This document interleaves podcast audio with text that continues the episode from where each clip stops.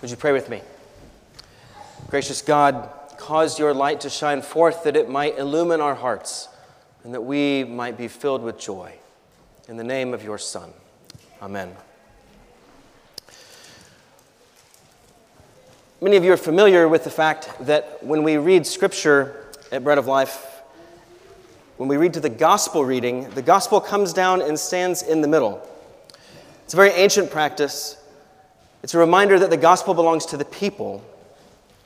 But it's also a guide to remind us that all of Scripture comes to its expression and its clarity of interpretation when seen in light of Jesus. In the gospel passage this morning, is a unique gospel passage. John's gospel has been described sometimes as the pearl among the gospels because it speaks in a spiritual way of Jesus, the way that the other gospels approach but don't speak with the same level of clarity, with the same voice. But the prologue of John, this opening verses, are a kind of special passage within the gospel of John that make it very difficult to comment upon. These are words to put into memory, to recite in our dark moments of confusion and disorientation. Augustine and Chrysostom both said these are words that could not have been written by a human. Perhaps a little bit of hyperbole, but the point is there. What can be said more than this? In the beginning was the Word. All I can do with you for a few minutes is reflect on what these, what these words say to us a little bit about God and about us. They are the words of worship of one of the earliest Christian communities. This is a hymn of praise to the Word, the Word which was God. It's an interesting thing to think about how it would have originated. How would we have a passage that speaks this way? of Jesus as the Word of God. Almost certainly it arose within that mix of prophecy and worship that the early church gave, in which the early church gave expression to its deep convictions. In Luke 24, at the end of the gospel, Jesus has risen from the dead and he is there with his, the apostles, and, he said, and it says that he opened the mind of the apostles to understand the scriptures. And so they begin to tell his story in light of those scriptures. And that story is summarized in verse 14 of our passage. The Word became flesh and dwelt among us. And we have seen his glory, glory as of the only begotten of the Father, full of grace and truth. This word, this Greek word logos that's used here of Jesus, is an interesting and provocative and heretofore unused point of contact for Jesus's the expression of who Jesus is. There's access in the Greek and Jewish word, worlds to this idea. In the Greek world, the logos, the ordering principle of creation of the world, is something that Greek philosophical mind aspired to connect to. In the Jewish world also, the Word of God has power. And at the time of the early church, there is already in Jewish life a kind of substantization of the Word. You can think of Proverbs 8 with wisdom, Lady Wisdom, who says, I was with the Lord at the beginning of creation. In the beginning, this begins, was the Word. And the Word was with God, and the Word was God. Do you hear that there's an ontological claim here? Something is being said about the Word which hadn't been said with clarity until this point that He was at the very beginning already, pre existing. John the Baptist says this in the later interruptions, the several times when John interrupts the prologue He was before me. This is like Paul's hymn, also a hymn in Philippians 2. Christ, who was in the form of God, did not regard equality with God a thing to be grasped, but made himself nothing. So there's a claim about who Jesus is, co equal with the Father, as our creed will say. But there's also a claim about the resumption of God's good intention to be with his people. In the beginning, is how it begins. And a beginning implies that there's a story that is going forward. God is doing something. What comes next is a narrative. God's desire to be with his creation is coming to expression. He became flesh and dwelt among us. He crosses the divine human barrier of spirit and natural created world, flesh. In Luke 24, when Jesus appears to his disciples, they think he is a spirit, a ghost. And he says, A spirit does not have flesh and bones as you see that I do. I, the resurrected Christ, now still have flesh and bones, still holding on to your humanity. It is forever with him. And this is a claim against the kind of vague supernaturalism that would easily take Christianity with under its wing and say, yes, here's a nice expression of the thing that we already believe that God might be manifest in all sorts of ways, just like he was in Jesus. The Christian claim here is that the one and only God took on human flesh in a particular place, in a particular time, with particular witnesses to that event, identifying and involving himself definitively in history and humanity in a very particular way. He dwelt among us, and we have seen his glory. This phrase dwelt and the, the, the, Greek word here used is skenao, which means to, to make a tent, sometimes to tabernacle. It's a word that's used in the Greek translation of the Old Testament to refer to the tabernacle that Israel carried around, that was the place where God's Spirit was dwelling. When he came to dwell among us, he comes to dwell, resuming that, that divine intention to be among his people. And this word skene also, it's, it's one of those weird places where Greek and Hebrew, the words actually come close to their meaning. Shakan is to dwell in Hebrew. I think I'm getting that right. The Shekinah glory of God is dwelling here in the person of Jesus Christ. And to push the alliteration or the, the verbal connection even more, he has taken on skin, our skin. He wears our skin both in his humiliated state and in his glorified state, which I think means that we must reconsider our own skin, ourselves. What do these words mean for our view of our created identity? If Jesus now wears our skin, has become human, and has always existed with and as God, as the prologue here says, then it follows that humanity was created with his incarnation in view. Jesus' incarnation is not an afterthought, but the presupposition to the making of the world. In verse 3, all things were made through him, and without him not, was not anything made that has been made. This world is made for Jesus and through Jesus. Rather than simply conforming Jesus to our image, the incarnation shows us that the meaning of our humanity is to be conformed to the image of God, which comes to expression definitively for us in Christ. And this is not just a claim about Christians, but a hegemonic Christian claim about all creation. Every human being we encounter, says John, is in the image of the one who became flesh. Do you see how this intensifies our call to love our neighbor? You never set eyes upon a human being who is not made in the image of the one who took on flesh for your redemption and salvation. Therefore, whatever you have done to the least of these, you have done to me. Paul says something similar in Colossians 1.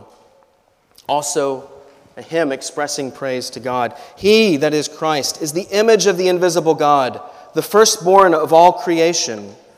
For by him all things were created. Do you hear the echo?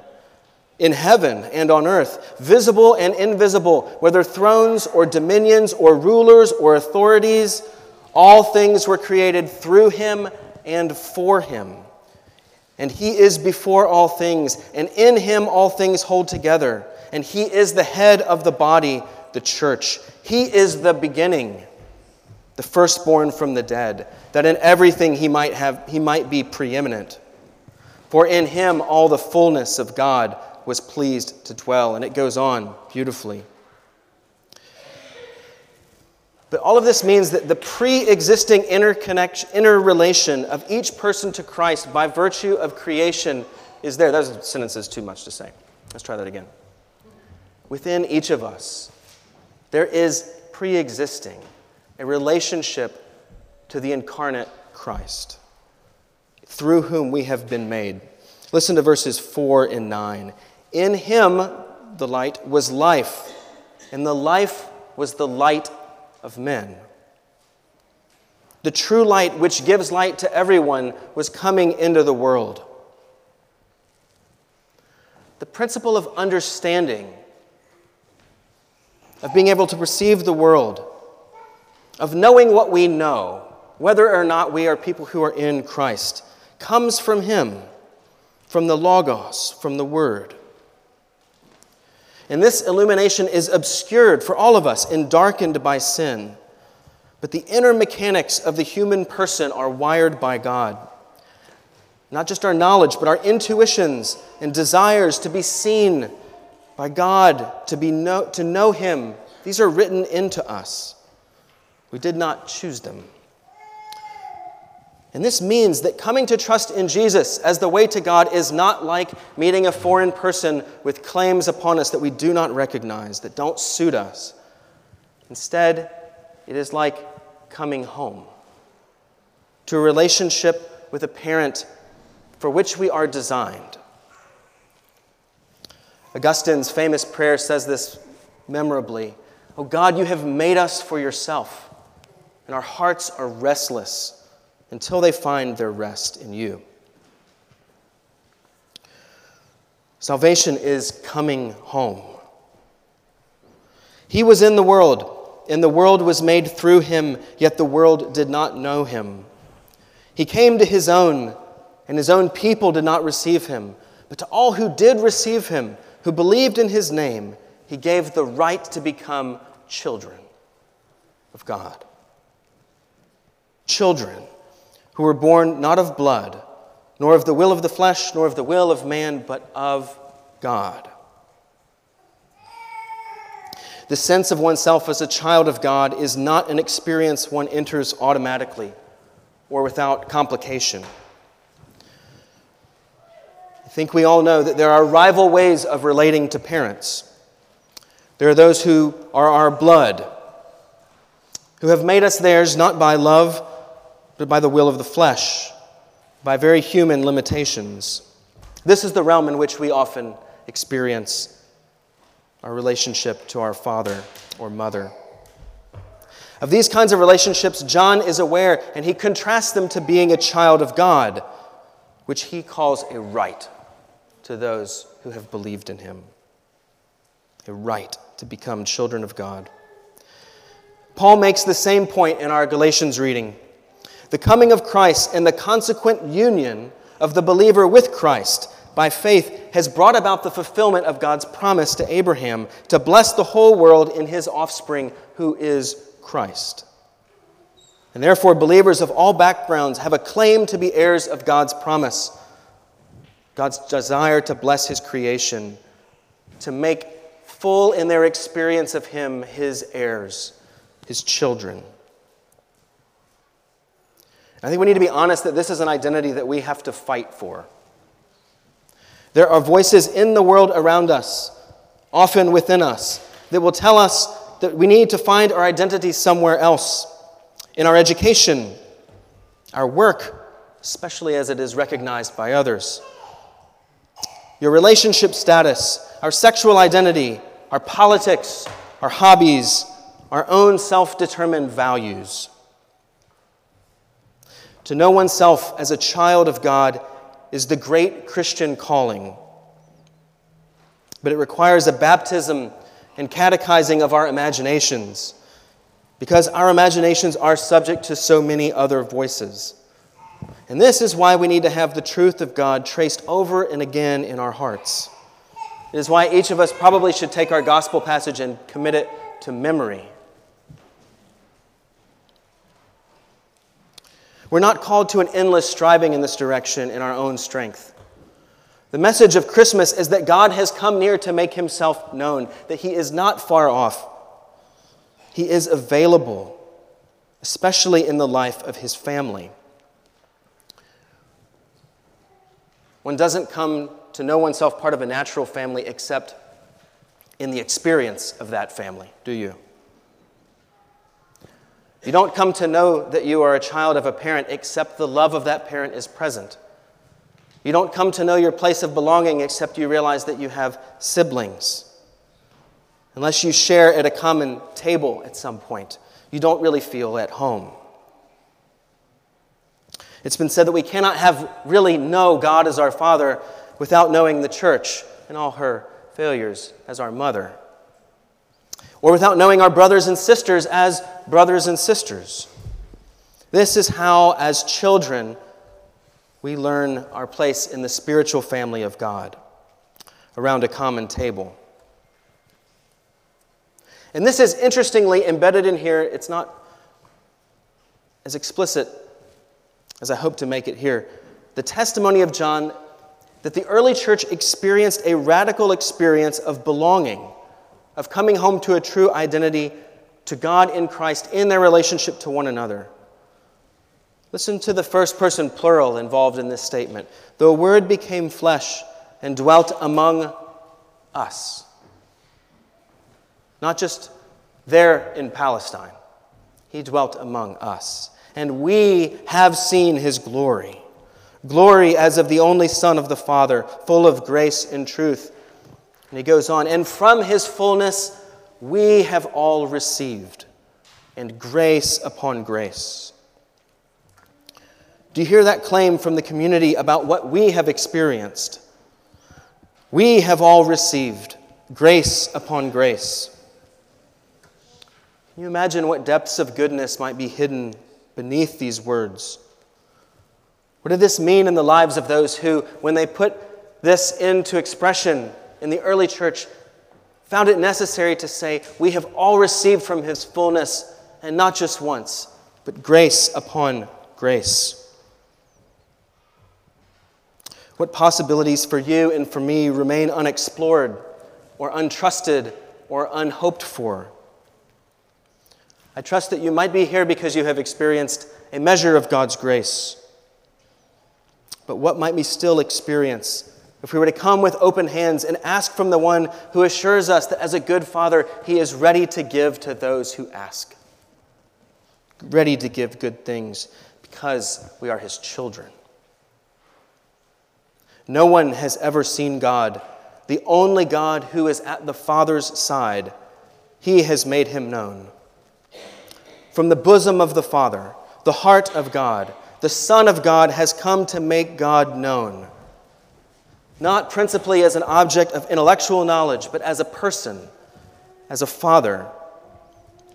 And to us, who are still very much busy with finding ourselves, he comes to tell us, to show us, and to usher us into the reality that we are his. Amen.